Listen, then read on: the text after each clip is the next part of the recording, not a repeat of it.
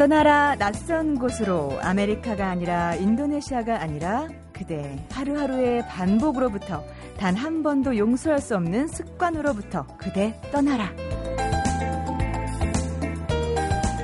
고은 시인의 시 낯선 곳이었는데요. 혹시 여러분 지금 낯선 곳에 계십니까?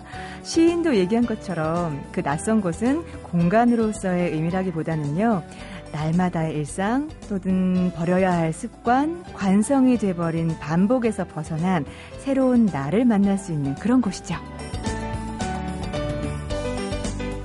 휴가를 떠나신 분들은 휴가지에서 이전과는 다른 나를 발견하고 계시길 바라고요.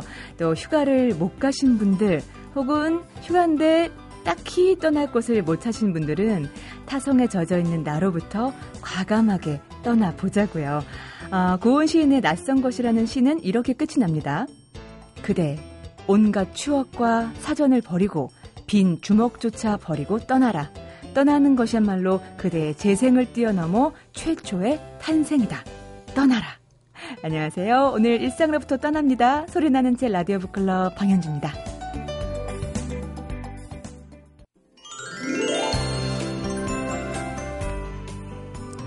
무라카미 하루키는 이제 하나의 브랜드가 됐습니다. 사람들은 무라카미 하루키라는 이름에 열광하고 다른 책은 사지 않아도 이 책은 무조건 믿고 구매를 하는 분들이 많이 계시죠. 아, 이번에 신작 역시 대단한 신드롬을 일으키고 있는데요. 과연 어떤 매력이 있을지 이번 주 책마을 소식에서 살펴보겠습니다. 오늘도 출판평론가 권태현 씨 나오셨어요. 안녕하세요. 예, 안녕하세요. 네.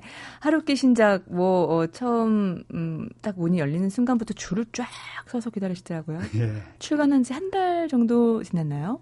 예, 그 정도 네. 됐는데 지금 4주 연속 베스트셀러 1위를 하고 있고요. 얼만큼 팔렸나요? 그 30만 부 넘게 팔렸다고 그래요. 와, 한 달에. 대단합니다. 선인세도 대단하다고 선인세가 네, 선인세가 네. 그뭐 한뭐 20억 음. 가까이 된다는 진짜? 얘기가 있고요. 네네. 네. 그리고 예약 판매만 해도 네. 어 엄청나게 와. 됐고 음. 그리고 이제 그 요즘은 그 서점들이 여러 군데고 네. 온라인 서점이 있기 때문에 음. 줄 서는 경우는 사실 잘 없거든요. 그러니까요. 근데 줄을 섰다는 건 어. 10년 이내로 이렇게 봤을 적에 네. 아, 처음이지 않나 어. 네, 그런 생각이 듭니다. 어, 이번 책은 하루키가 3년 만에 발표한 장편 소설이에요. 책 제목부터 얘기해 주세요. 예, 제목이 네.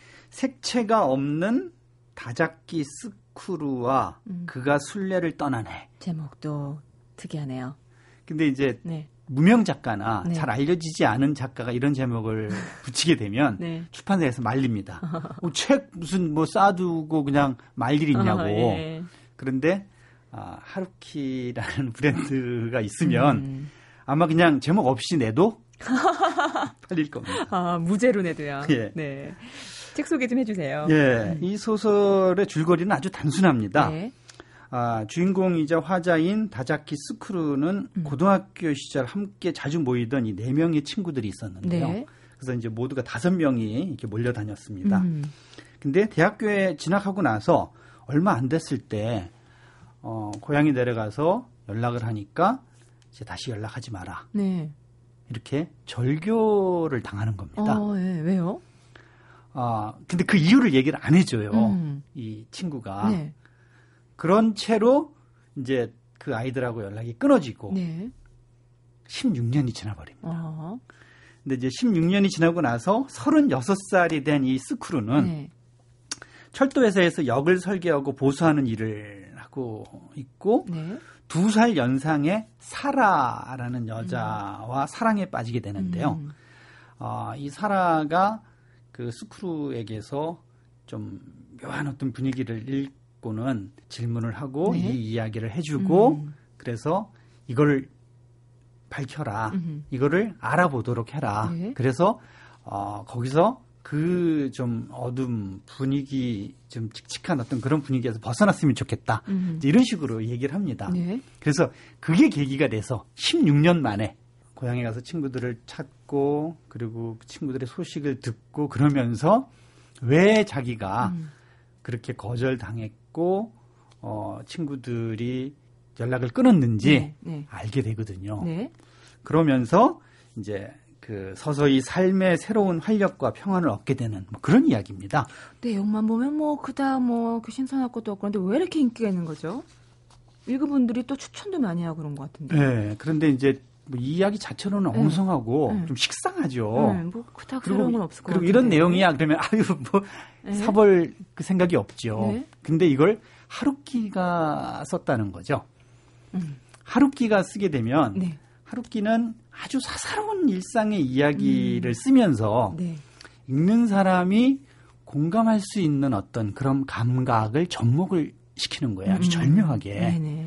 그래서 어, 실제로 그 소설을 읽는 것이 음. 자기가 그 화자거나 아니면 자기가 그 옆에서 그걸 보거나 네. 할 정도로 세세하게 보여주면서 맞아, 예. 나도 한때 저런 적이 있었지. 음. 음. 나라면 어떻게 했을까? 음. 뭐 이런 생각을 음. 같이 떠올리면서 음. 소설을 따라가는 거거든요. 네네. 소설의 첫 문장이 네. 대학교 2학년 7월부터 다음해 1월에 걸쳐 다자키 스크루는 거의 죽음만을 생각하며 살았다. 이렇게 한 문장을 딱 쓰고 나니까 네. 이 문장을 보면서 어, 왜 그랬을까? 뭐 이렇게 궁금하게 생각하기도 하겠지만 네. 또 한편으로는 나도 한때 그런 적이 있었고 음. 또 죽을 용기는 없었지만 죽을 만큼 힘들긴 했었지. 음. 뭐 이런 식의 공감을 하게 된다는 네, 겁니다. 네. 음. 더구나 주인공 스크루는 다섯 명이 같이 모이던 모임에서 왕따를 당했잖아요. 네, 네. 근데 이 부분 역시 누구나 왕따를 당해 봤거나 음. 혹은 그런 걱정 같은 걸 하면서 보냈던 음. 적이 있기 때문에 공감이 네. 또 되고 네. 그리고 16년이나 지나서 그때 왜 그런 일이 있었는지를 알려고 하는 게 좀 엉성한 구도처럼 느껴지긴 하는데 네. 독자들은 그걸 따지는 게 아니라 음. 우리가 옛날에 어떤 일을 지나왔을 때 아주 석연치 않게 밝히지 못한 채로 넘어온 것들이 네. 있거든요. 네. 그러면은 요 사건을 통해서 자기를 음. 되돌아보면서 그걸 생각해 보는 어떤 그런 기회를 준다는 음, 거죠. 보편적인 감성을 건드리는 그런. 네. 아, 그래서 이제 네. 자기를 돌아보면서 음. 자기 개인의 문제에 집착했던 그런 젊은 세대들한테는 네. 굉장히 많이 공감이 되는 부분이 있거든요. 아, 전작들에 비하면 어떤가요? 그러니까는 에, 이 소설을 보면서 네. 가장 많이 든 생각이 에, 우리나라의 많이 읽혔던 상실의 시대. 음, 그죠. 예, 이 소설하고 음. 분위기가 아주 흡사한 거예요. 네. 예. 그러니까는 뭐, 어, 뭐 자살에 관한 어떤 그런 음. 이야기도 그렇고, 네. 그리고 친구의 어떤 죽음 때문에 음. 어, 힘들어하는 어떤 그런 내용도 그렇고, 네. 이게 비슷한 어떤 그런 부분이 있기 때문에, 네. 이제 하루키에 대해서 부정적으로 이야기하는 사람들 음. 같은 경우에는, 아, 그걸 갖다 그냥 음. 그 나이만 좀 바꿔가지고 적당히 이렇게 베껴 쓴 거 아니냐. 음. 뭐 심지어 이렇게까지도 이야기를 하거든요. 음.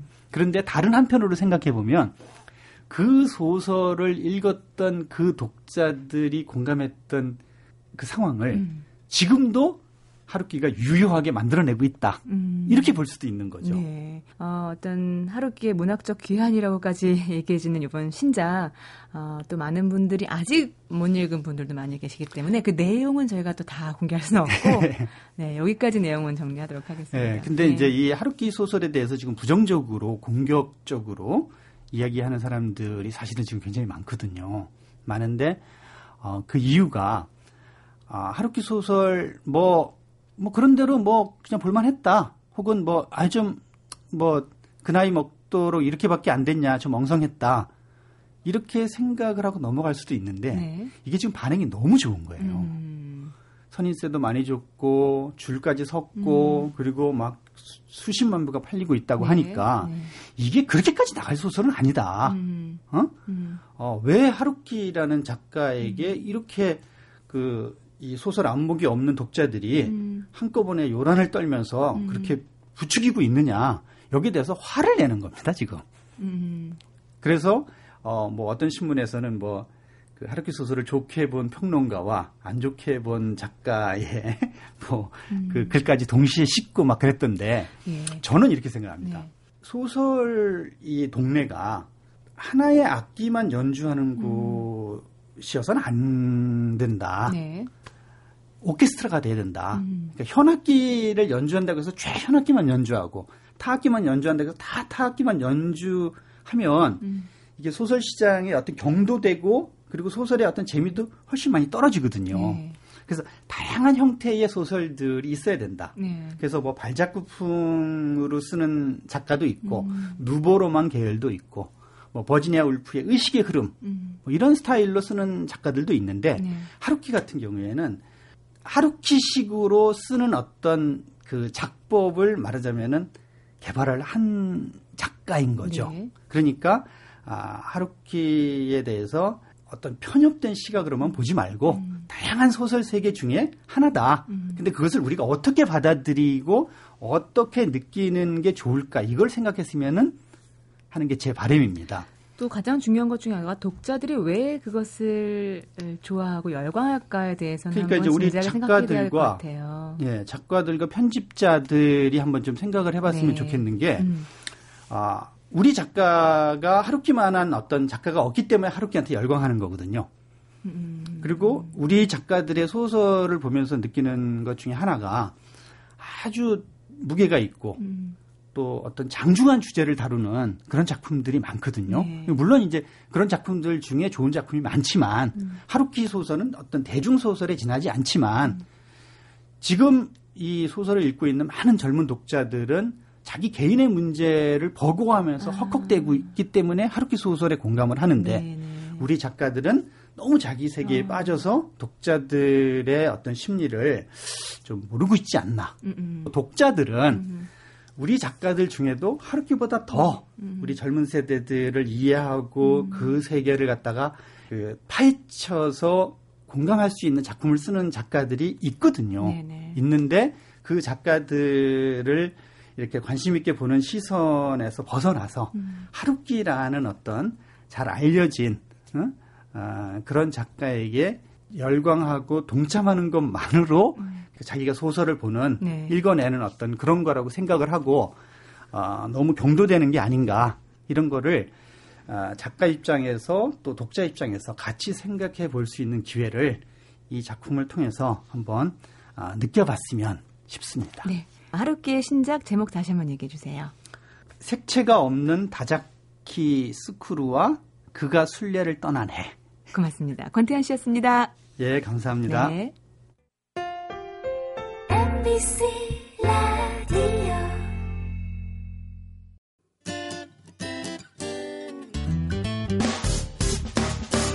기쁠 때면 내게 행복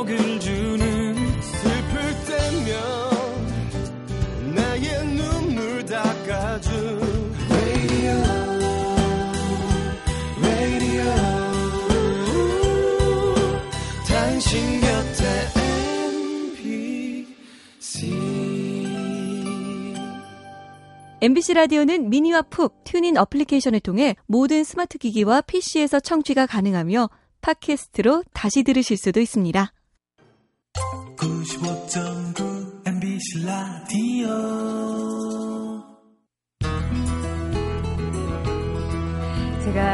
초등학교 다녔던 1980년대에만 해도요, 공포의 체변 검사가 있었습니다. 체변 검사 결과 기생충이 발견된 아이들은 한국 기생충 박멸협회에서 배포한 기생충 약을 굴욕적으로 친구들 앞에서 먹어야 했죠. 또 한때 TV 광고에서도 회충, 요충, 십이지장충 이게 한 번에 박멸하는 약 광고가 참 많았는데요. 요즘 문득 궁금해집니다. 이 고생대 이전부터 함께했고 지구가 멸망한 그날까지도 우리와 함께할 거라는 그 기생충, 기생충, 너는 누구냐?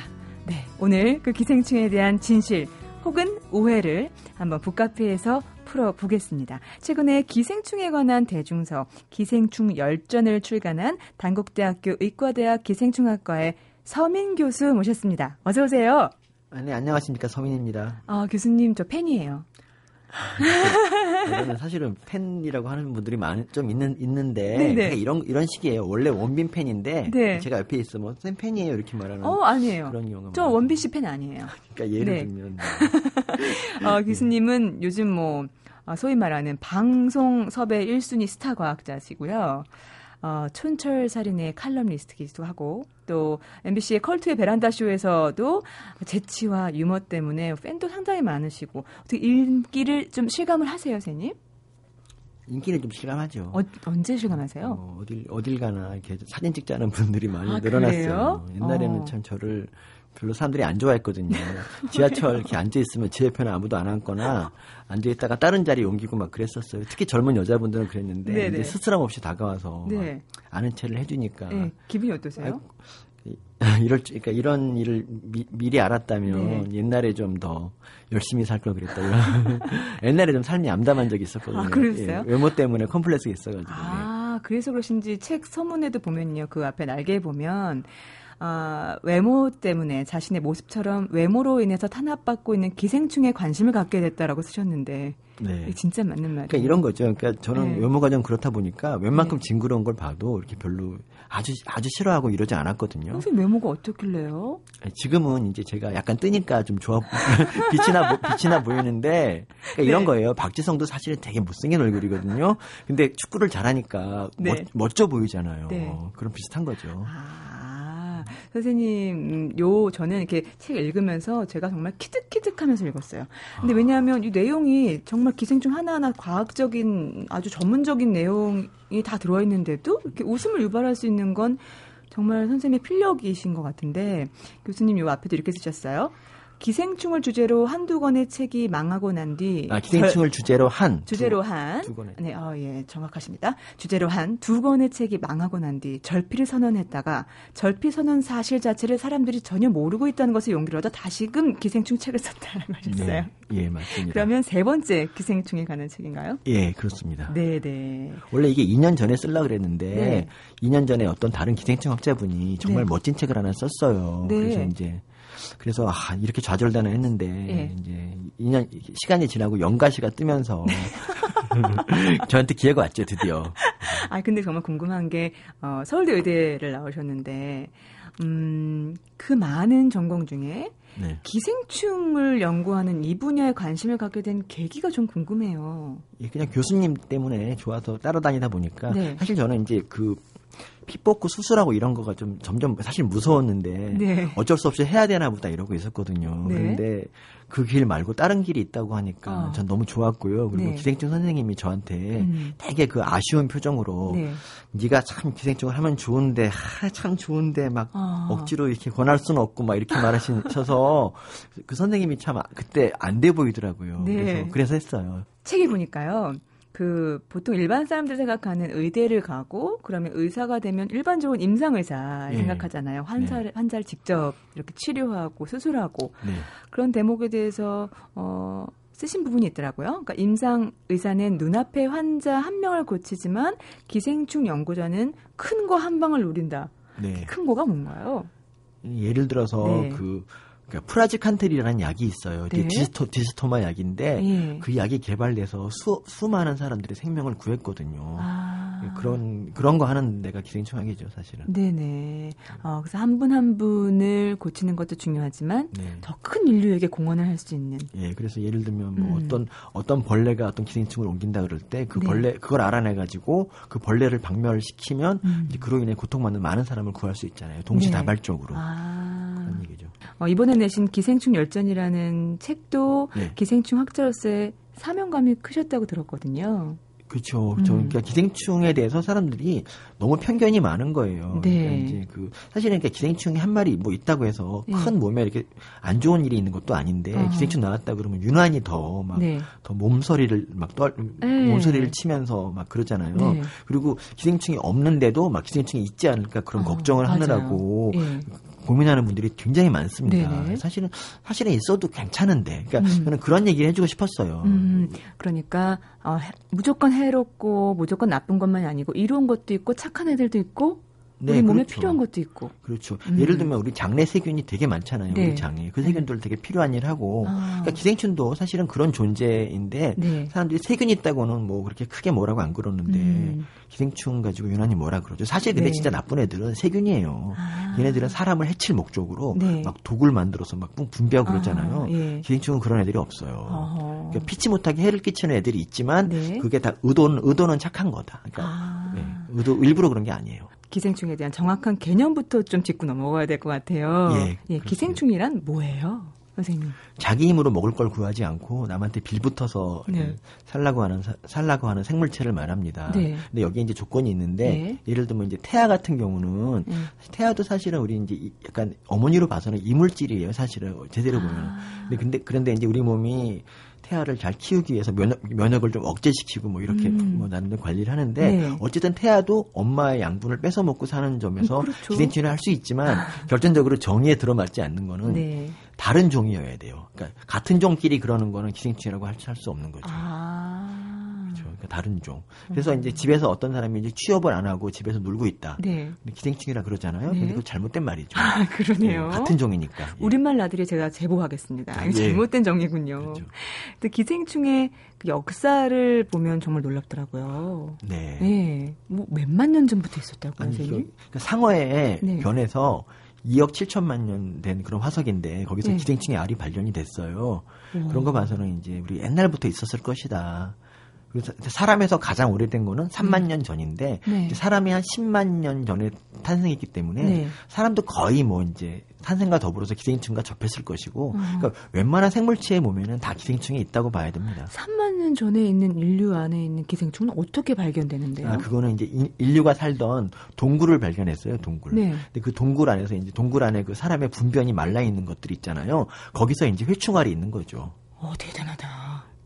저도 그런 비슷한 일을 하고 있어서 네. 미, 라 같은 거 네. 뒤지면 옛날 조선 시대 이제 그 양반들이 네. 좋은 묘를 썼어요. 묘를 네. 좋은 걸 쓰다가 미라로 남아 가지고 이제 이렇게 좀 고생을 많이 하시는데 아, 요즘도 예. 그 미라들 보면은 음. 효충이 거의 다 있어요. 이제 양반들이 걸려 있다는 거 봐서는 음. 일반 서민들이야 훨씬 말할 것도 없이 다 걸려 있다고 봐야 되고요. 그러네요. 제가 이제 항상 세종대왕도 걸려 있을 것이다. 근데 여기서 이제 우리 생각해 봐야 되는 게 네. 거의 모든 사람이 사실 49년 1949년 조사에 의하면 네. 1인당 20마리 이상의 기생충을 가지고 있었어요 우리가. 그래요? 네, 그런데도 불구하고 일상적으로 이제 생활을 했다는 거죠 아무 이상 없이. 어... 그러니까 우리는 지금 기생충이 한 마리 있다면 으악 막 이러지만 네. 그 당시 사람들은 어 잠깐만 기생충 좀 빼고 뭐 이런 식으로 이런 식으로 살았을 아, 거라는 거죠. 아니, 그 크게 기생, 우리 친구였던 거죠 동반자. 아. 항상 우리. 네. 그런데 동반자가 최근에는 좀 음, 멀어진 느낌이 드는 게요. 네. 왜뭐 1년에 두 번 구생충 약을 먹긴 하지만 네. 그, 그 광고도 줄었고 그래서 네. 요즘은 기생충이 그러면 예전보다 줄어들었다는 얘기인 건가요? 어떻게 된 네. 건가요? 기생충의 그 양대 산맥이 회충하고 편충이에요. 양대 산맥이요? 네, 그런데 어. 그 회충 편충이 이제 거의 다 멸종했죠. 그 이유가 네. 옛날에는 사람 변을 배추에다 뿌리는 인분 비료라고 음, 이제 그걸 네네네. 썼잖아요. 그거를 못 하게 하니까 이제 그게 줄어들었죠. 사실은 아. 그게 큰 타격을 입고요. 네. 근데 그 다른 기생충들은 되게 지금 잘 많이 있어요. 그러니까 우리나라가 지금 우리나라가 지금 2.6 그러니까 2013년 발표에 의하면 네. 130만 명의 감염자가 있다. 아, 이는 굉장히 많은 거죠, 사실은. 네. 어, 그러니까 아직 뭐 박멸됐거나 뭐 그런 아. 것은 아닌 거예요. 아니, 우리나라는 거의 선진국 수준이고요. 이제 네. 더 이대로 그냥 한 2% 내외에서 계속 사는 거죠, 우리는. 그런데 저는 뭐 신이든 조물주든 간에 인간을 만들고 또 기생충을 만들었을 거 아니에요. 그 누군가는 네. 이유가 있을 것 같아요. 그래서 기생충이 아. 박멸됐다고 해서 이게 어 우리는 끝났어가 아니라 분명히 부작용도 있을 것 같은데. 아 그럼요. 아주 네. 정확히 알고 계시네요. 책에서 그, 봤어요. 예. 네. 기생충이 없어지면서 이제 그 우리 면역계라는 게 네. 원래 기생충하고 더불어 살았던 거죠. 아. 적대적 공생이라고 할까? 아. 면역계가 기생충을 살살 건드리고 기생충은 앙탈을 부리고 이런 관계가 몇만 년 동안 있었던 거죠. 아, 머리에 싹 들어오는데요. 네, 근데 예. 어느 날 갑자기 기생충이 확 없어지면 면역계가 막 여기저기 뒤지다가 음. 이제 얘가 가버린 걸 알고 굉장히 네. 머리를 쥐어뜯으면서 음. 막 분노하죠. 네. 왜 어디 갔어 이러다가 이제 네. 막 스스로 분노한 애들은 막 여기저기 다 때려 부수잖아요. 예. 그래서 우리 면역계를 아니 우리 그 뭐 기도라든가 어. 피부 이런 것들을 때려 부수는데 어. 그게 바로 이제 아토피, 뭐 천식 이런 것들이 늘어난 이유가 바로 기생충이 없기 때문입니다. 그럼 자가 면역 질환 같은 것들이 다 자가 면역 질환도 마찬가지고요. 예. 그래요. 예, 당뇨병도 마찬가지고 옛날보다 하여튼 이런 각종 음. 질환들이 그 늘어나는 이유가 네. 이제 선진국에서 일관되게 관찰되고 있거든요. 그렇습니다. 예, 후진국에는 아직 자가 면역 질환 이런 게 별로 없어요. 거의 없어요. 옛날에 그 형제간이 많으면 네. 애들이 병에 안 걸리는 이유가 네. 그 형제간 중에 한 명은 좀 음. 더러운 애가 있어요. 그렇기 때문에 걔네들이 병균을 묻히고 와서 애들한테 이제 뿌려주면은 골고루 애들이 이제 거기에 대해서 이제 저항력을 갖고 항지가 그, 생기고 네, 그리고 면역계가 이제 그 세균하고 놀다가 네. 이제 분노를 풀죠. 어허. 우리 인, 우리 인생에 우리 그 인류의 역사에서 음. 요즘 최근 40년만큼 기생충이 없었던 적이 없거든요. 그래서 이제 네. 이 시기를 슬기롭게 극복을 해야 된다 이런 어. 생각을 하고 있습니다. 그렇기 때문에 더 이 책을 더 열심히 봐야 될 것 같은데 책 네. 안으로 쑥 한번 들어가 보죠. 네. 기생충은 비열하지만 탐욕스럽지는 않다. 음, 네. 비열하지만 탐욕스럽지 않다는 건 어떤 의미인가요, 선생님? 저도 사실 그 문장 쓰고 너무 마음에 들어가지고. 흐뭇하셨어요? 네, 진짜. 너무 흐뭇해갖고 한 10분 동안 혼자 막, 우와, 대단해, 난 천재야, 막 이렇게 했는데요. 네. 그게 이제 뭐냐면, 그 70년대, 60년대 우리 되게 못 살 때, 네. 밥풀 한 톨이 아쉬울 때, 그때 네. 회충을 보면은 되게 날씬해요. 아. 몸이 늘씬하고 어디 굴곡도 없고 그냥 완전 일자거든요. 네. 근데 지금 이제 먹을 게 넘쳐나는 이런 시대에 발견되는 회충도 네. 똑같은 살이 살이 찌지 않아요. 걔는 안 쪄요? 아니 그러니까 원래 안 찌는 건 아니겠지만 네. 먹는 거를 잘 조절한다는 뜻이죠. 아. 남의 집에 숨어 산다는 그런 것 때문에 네. 나는 적당히 먹을 것만 먹고 남은 거는 건드리지 않는다. 오. 이런 정신이 정말 훌륭한 거죠. 그러면서 그 남의 집살이 하는 사람처럼 그 광절 열두 조조가 이름도 어려워요. 네, 얘기하셨어요? 이름이, 이름이, 좀 어렵죠. 예, 몇 미터라고요? 이게 이제 뭐 최고 긴 거는 25미터까지 되는데요. 아, 진짜요? 네. 25미터요? 근데 이, 얘가 사람 몸에 들어가 있어요? 예, 한 5미터 이제 우리나라에서 발견되는 건 주로 한 3에서 5미터 이 정도 발견됩니다. 어, 그것도 상당히 긴데 어디 들어가 있나요? 이제 그 작은 창자에 이제 들어 있는데 얘가 몸을 잘 말고 이렇게 숨어 있어요. 그렇기 때문에 잘 안 보이는 거죠. 어, 얘도 남한테 이제 그 인간에게 폐를 안 끼치려고 나름대로 몸을 구기고 있군요. 그럼요. 그리고 먹는 것도 그 크기에 비해서는 진짜 밥풀 한 두세 톨로 해결되는 정도로 괜찮은 애예요. 굉장히. 제가 굉장히 좋아합니다. 얘를 네. 특별히 좋아하세요? 특별히 예, 가장 특별히 좋아하는 게 이게 기생충의 정신을 네. 가장 잘 구현해주는 기생충이라고 생각합니다. 그 정신이라는 건 아까 말씀하신 네. 뭐 그러니까 그 있어도 없는 척하고 그리고 음. 이제 그 양식도 필요한 것만큼은 먹는다는 아. 그런 거죠. 어, 기생충 열전의 부제가 재밌습니다. 착하거나 나쁘거나 네. 이상하거나예요. 네.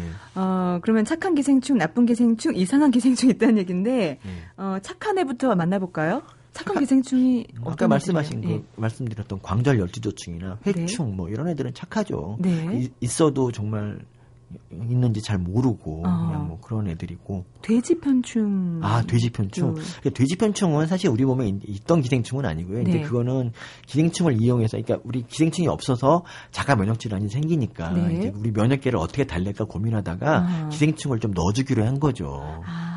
기생충이 이제 기생충 들어가면 네. 그 우리 면역계가 너무 반가워하고 아 너 그동안 어디 갔었냐 음. 이러면서 이제 나도 이제 너랑 놀, 놀자 우리 네. 꼭 헤어지지 말자 뭐 이렇게 얘기를 하, 면서 면역계가 화를 풀어요. 그러면서 오. 자가 면역 질환이 이제 그 예를 크론치병 같은 경우는 환, 네. 설사를 굉장히 많이 하거든요. 네. 그런 설사가 이제 드라마틱하게 줄어들고 다 이게 몸이 나아가고 나아가는 거죠. 그러니까 치료를 하는 방법으로 그렇죠. 쓸수 있는 그렇죠. 그러니까 이걸 이거를 뭐 좋은 기생충이라고 할 수 있는 거죠. 네. 그러면 나쁜 기생충 기생충은 어떤 게 있을까요? 나쁜 기생충은 대표적인 게 예. 말라리아입니다. 말라리아. 말라리아. 네. 말라리아는 진짜 무슨 아프리카나 뭐 이런 네. 데 가면은 꼭 주사 맞고 가야 되잖아요. 그렇죠. 잘 예. 알고 계시네요. 네네. 우리나라 여행객 중에서도 걸린 사람이 좀 있어, 요 우리나라 사람 어, 중에서도. 어, 그런데 이게 말라리아는 죽을 수가 있다는 점에서 그렇죠. 우리가 생각하기에는 기생충의 정의에 어긋난다 생각할지 몰라도 음. 꼭 그런 게 아닌 게 뭐냐면 말라리아는 네.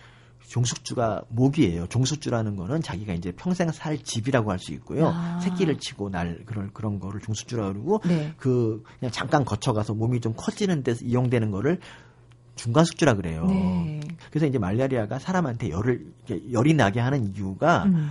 사람이 열이 나면 힘이 없으니까 누워 있게 되고 네네. 그러면 모기가 더 잘 물잖아요. 네네. 그래서 말라리아 전파를 더 잘 시킬 수가 있기 때문에 아. 이제 숙주를 조종하는 걸 할 수 있죠. 어. 그래서 사람도 웬만하면 네. 종숙주가 되는 게 좋습니다. 네. 그럼 좀 되나요? 아, 근데 사실 이 말라리아 부분을 얘기하셨으니까 그런 대목도 있던데요. 노벨상을 받으려면 네. 말라리아 백신을 개발하면 된다. 네, 맞습니다. 예. 예, 지금까지 그 기생충학 분야에서 노벨상이 세 번 나왔어요. 아, 세 번. 네. 세번 다 말라리아거든요. 말라리아를 발견하고 아. 모기가 전파했다는 거 그리고 모기를 네. 박멸시키는 약. 이 세 가지가 나와 세 번이 나왔는데 네. 다음에 말라리아 백신이 나오면 무조건 그거는 왜냐면 말라리아 백신 나오면 무조건 아프리카에서 이제 그 말라리아 때문에 네. 1년에 100만 명이 죽어가거든요. 어, 그래요. 그래서 이제 1년에 100만 명을 살릴 수 있는 그런 길이기 때문에 백신이 나오면 노벨상을 준다. 네. 이게 거의 합의가 돼 있어요. 네.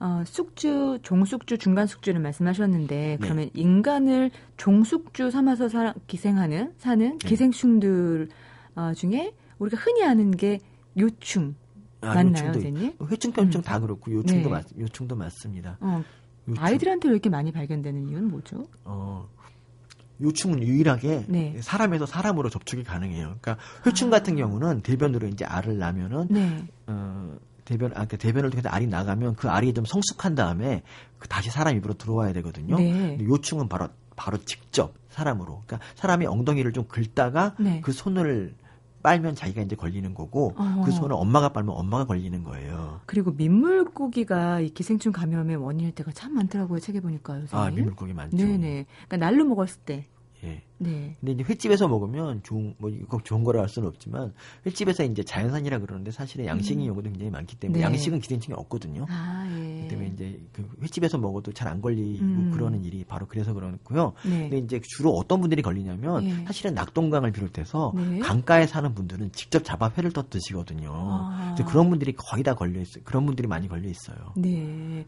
여름에 뭐 휴가 갔다가 직접 낚시를 네. 잡아 낚시로 민물고기를 잡아서 회를 떠 드 시는 건 좀 조심을 하셔야 되고요. 그렇죠? 예, 근데 그분들은 이제 삶 자체가 그렇기 때문에 많이 이제 구충, 구충 사업을 굉장히 열심히 하는데도 네. 계속 그 지역에서 뭐 10% 이상 감염이 아, 나오고 있어요. 네, 네. 저는 또, 또 기생충 열전 읽으면서 절망했던 게 선생님 제가 네. 간장게장 매니아거든요. 네. 근데 간장게장도 조심해야 되더라고요.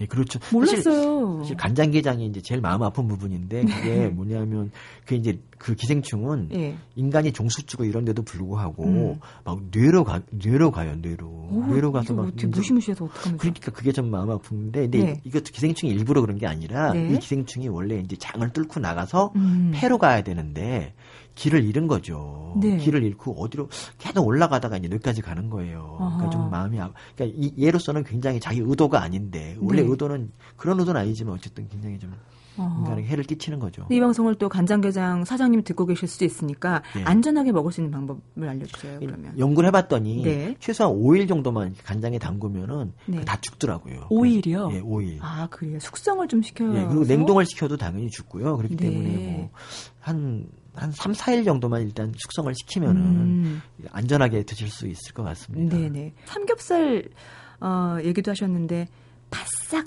익혀 먹는 것도 이것도 기생충 때문이라고요. 어, 그러니까 예, 그런 문화가 정착된 게 네. 기생충 때문인데요. 음. 사, 사실 삼겹살은 적당히 익었을 때가 제일 맛있잖아요. 네. 그, 그래서 근데 그게 기생충 때문에 이제 네. 맛없게 바싹 익혀 먹는 분들이 많은데요. 네. 근데 사실은 요즘에는 그 돼지 그게 이제 그 제주도에서 통돼지라 그래 똥돼지라 그래 가지고 음. 사람 변을 먹이는 돼지 네, 이것 이것 때문에 발생한 거거든요. 아. 근데 우리나라에서는 그걸 이제 완전히 중지했기 때문에 네. 우리나라에는 그게 없어요. 근데 그럼에도 불구하고 음. 이렇게 바짝 익혀서 먹는 문화가 남아 있는 거는 사람들이 좀 더 많이 먹으려고 이제 뭐 이렇게 그런 게 음모가 아닌가 싶어요. 착한 기생충, 나쁜 기생충 알아봤고요. 네. 이상한 네. 기생충 찾아볼게요. 이상한 기생충 중에서 회충이 좀 음... 회충이 좀 약간 예. 상태가 예. 이상하죠. 그러니까 어떻게 이상한 건가요? 그, 옛날에 그 사자 이렇게 사자가 새끼를 키울 때 네. 절벽에서 떨어뜨려서 키운다. 근데 이게 네. 나중에 사실이 아닌 걸로 밝혀졌지만 네. 알고 보니까 다른 수사자의 애라서 이렇게 떨어뜨린 떨어뜨린 거였대요. 그런데 어쨌든 간에 그 네. 사람들이 그래서 사자를 좋아하잖아요. 음. 네, 네. 그렇게 따지면은 회충은 정말 존경해야 되는 게 회충 회충 알이 들어오면 바로 이제 작은 창자에서 원래 사니까 예. 입으로 먹으면 그 알이 창자로 가서 그냥 살면 되는데 음. 굳이 장을 이제 뚫고 나가서 한 바퀴 돌고 폐 폐로 갔다가 다시 식도로 가는 이런 이상한 여행을 해요. 왜 식도까지 가고 그런데요? 그러니까요. 그 식, 그 어린 회충이 네. 그 식도, 그 사람으로 따지면 그게 이제 암벽 등반 같은 그런 험난한 길을 가가지고 나중에 식도로 또 점프해가지고 가서 이렇게 하거든요. 네. 그런 거가 정말 이해, 이해 안 가는 점이죠. 아, 그것도 안 밝혀진 거, 아직 밝혀지지 않은 거예요? 뭐 원인을 잘 모르죠, 사실은. 그러니까 이제 원래 뭐 어떤 사람들은 뭐 폐에서 산소를 뭐 얻어야 된다 이러는데 사실은 다른 기생충이라고 뭐 산소가 꼭 필요 없는 것도 음. 아닌데 얘만 그러는 거 봐서는 네. 그 얘네들이 좀 음, 뭔가 자식을 강하게 키우려고 이런 게 아닌가. 그래 사실 그렇기 때문에 회충이 한때나마 네. 오래 오랜 아니, 오랜 시간 동안 지구를 지배를 했던 것 같아요. 그러니까 아. 회충이 지구상에서 가장 많이 나오는 기생충이고요. 아, 예, 1940년대에 네. 미국의 기생충 학자가 네. 이런 개탄을 해요. 음. 이게 과연 누구의 지구냐? 회충이 더 어떻게 사람보다 더 많고 그 사람을 조종하고 있다. 뭐 이렇게 얘기를 했던 적이 있어요. 예. 그 이후로 이제 미국에서는 기생충 박멸 운동이 일어났던 건데요. 네. 그 강하게 자식을 강하게 키우는 그 회충. 한 번쯤 우리가 새겨들어야 할 것 같습니다. 네. 우리나라에 사실 기생충을 소재로 했던 영화 연가시가 있었기 때문에 네. 사람들이 어 기생충? 다시 한번 보게 된 것 같아요. 영화 보신 분들은 근데 물에 대한 어떤 물놀이에 대한 공포 같은 것도 생기게 아, 됐어요, 아, 사실요. 그렇죠. 네. 사실은 물에 음. 물에서 연가시 어차피 연가시는 음. 사람에게 들어오지 않고 음. 자기네끼리 유유히 있기 때문에 크게 해로운 건 아닌데요. 사실 네. 물에 있는 거는 유리 조각 이런 게 더 해롭지 사실 연가시는 전혀 해가 없어요. 사람에게. 역시 기생충 편이시군요. 어 저는 저라도 편 들어야지. 그러니까. 네. 어, 우리나라에서 지금까지 가장 많이 감염된 기생충 기생충이라고 한다면 뭐를 꼽을 수 있을까요? 현재 2013년 네. 현재 네. 어, 간디스토마가 제일 많죠. 간디스토마가 아, 현재 한 110만 명 정도의 감염자를 갖고 있거든요. 어... 예, 그만큼 자연산 민물회가 많이 먹 많이 이제 드신다는 얘기죠, 사실. 아, 원인은 민물회가 가장 큰 예, 원인이죠. 사실은 제가 이제 간, 간디스토마를 제가 좋은 기생충이라 생각하지 않는 게 뭐냐면 네. 얘네들은 간을 좀 많이 파괴하고요. 네. 기본적으로 그리고 담도암의 확률을 증가시켜요. 암의 확률까지요? 네, 담, 그러니까 간디스토만 걸리면 담도암 걸릴 확률이 한 다섯 배 이상 올라가기 때문에 네. 사실은 굳이 이렇게 뭐 아, 아, 권하지 않는 기생충이죠, 사실은. 어, 근데 어떻게 그럼 얘를 예방하면 될까요? 간 예방 이거 예방은 사실은 민물회를 먹지 만, 않는 건데 사실 그게 음. 너무 어려운 거죠. 그러니까 그분들의 생각은 네. 맛있는 걸 먹을 땐 어느 정도 위험성은 감수해야 된다. 아. 이런 이제 주장 이런 게 하면서 드시는데 네. 아, 좀 그런 거 보면 약간 좀 마음이 아프죠. 그러니까 어. 이게 그 간장게장 같은 경우는 네. 한 간장게장을 한천 마리쯤 먹어도 페지스토마 한번 걸릴까 말까 그러거든요. 아, 예. 그러니까 사실은 그냥 뭐 웬만하면 그냥 드셔도 음. 큰 관계는 없는데 네. 이 간디스토마 같은 경우는 사실은 드시면 그냥 바로 걸리는 거예요. 뭐 아, 예외 없이. 그리고 음. 수명도 얘네들이 한 25년, 30년 되기 때문에 네. 한번 걸리면 평생 같이 살아야 되거든요. 굳이 이렇게 민물회를 하는데 참 그게 애매해요. 저 같아도 사실은 술이랑 같이 먹으면 기생충이 술에 죽는다고 생각하지만 네. 사실은 그렇지 않거든요. 예, 제가 모르고 이제 옛날에 실험할 때그 네. 그 간디시토마의 그 유충들을 네. 모르고 이제 알코올에 모르고 넣, 넣었던 적이 있었는데 네. 다 하나도 안 죽었더라고요. 그런 거 많이 오랫동안 놀았는데 그래서 네. 얘네들은 참 센 애들이구나 어. 싶었어요. 그래서 술에 술에는 절대 안 죽어요. 음, 기생충 학자로서의 어떤 목표, 네. 소망 네. 이런 게 있으실까요? 우리 그러니까 아직도 사실은 위험한 기생충이 몇 개가 있고요 우리나라에. 네. 근데 그 기생충 중에서 뭐 먹고 걸리는지 모르는 것들이 좀 있어요. 아, 직도 그래서 네. 그것들이 좀 그러니까 밝혀야 되는데. 음흠. 혼자 하려니까 너무 힘들더라고요. 네. 그러니까 사실은 그러니까 예를 들면 그 소간을 먹고 개회충 같은 이제 그런 게 이제 걸릴 수가 있거든요. 네. 근데 소간에 과연 얼마나 있을까 이제 뒤져봤는데 음. 소간이 뭐 하나에 한 7, 8kg 되거든요. 네. 되게 너무 무겁고 그거 다 뒤지는데 정말 너무 힘들었고 네, 네, 네. 그거 한 서른 개 뒤졌더니 거의 몇, 한 달이 훅 갔어요. 그래서 아, 혼자는 못하겠 못하겠다 어. 이런 생각이 좀 들었고 기생충 학계에서 이런 국민 위생에 좀 관계가 있는 그런 음. 것들은 좀 같이 연구를 좀 했으면 아, 좋겠어요. 예. 네네. 오늘 북카페에서는 이 기생충에 대한 궁금증 쉽고 재밌게 풀어놓은 대중과학서 기생충 열전을 발표한 단국대학교 의과대학 기생충학과의 서민 교수님과 함께했습니다. 고맙습니다. 네, 감사합니다.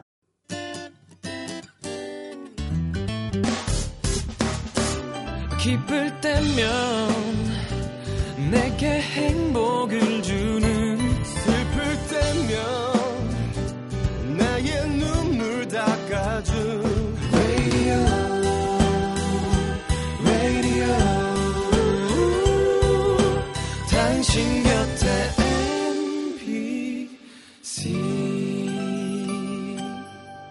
MBC 라디오는 미니와 pooq TuneIn 어플리케이션을 통해 모든 스마트 기기와 PC에서 청취가 가능하며 팟캐스트로 다시 들으실 수도 있습니다. 문학평론가 황현산 교수의 산문집 밤이 선생이다가 요즘 화제던데요. 황 교수가 어느 인터뷰에서 이런 말씀을 했더라고요. 나이가 들면 어둠은 더욱 많아집니다. 하늘을 꿰뚫는 것처럼 빛나는 순간은 아주 가끔이죠. 그래도 다행인 것이 나이가 들면 어둠에 익숙해지고 어둠을 용서하게 된다는 거예요. 라고요. 나이 들수록 노여움이 더 늘어난다고 하던데요. 이 어둠을 용서할 줄 아는 관대함과 너그러움 배우고 싶습니다. 지금까지 소리나는 책 라디오 북클럽이었고요. 저는 방현주였습니다.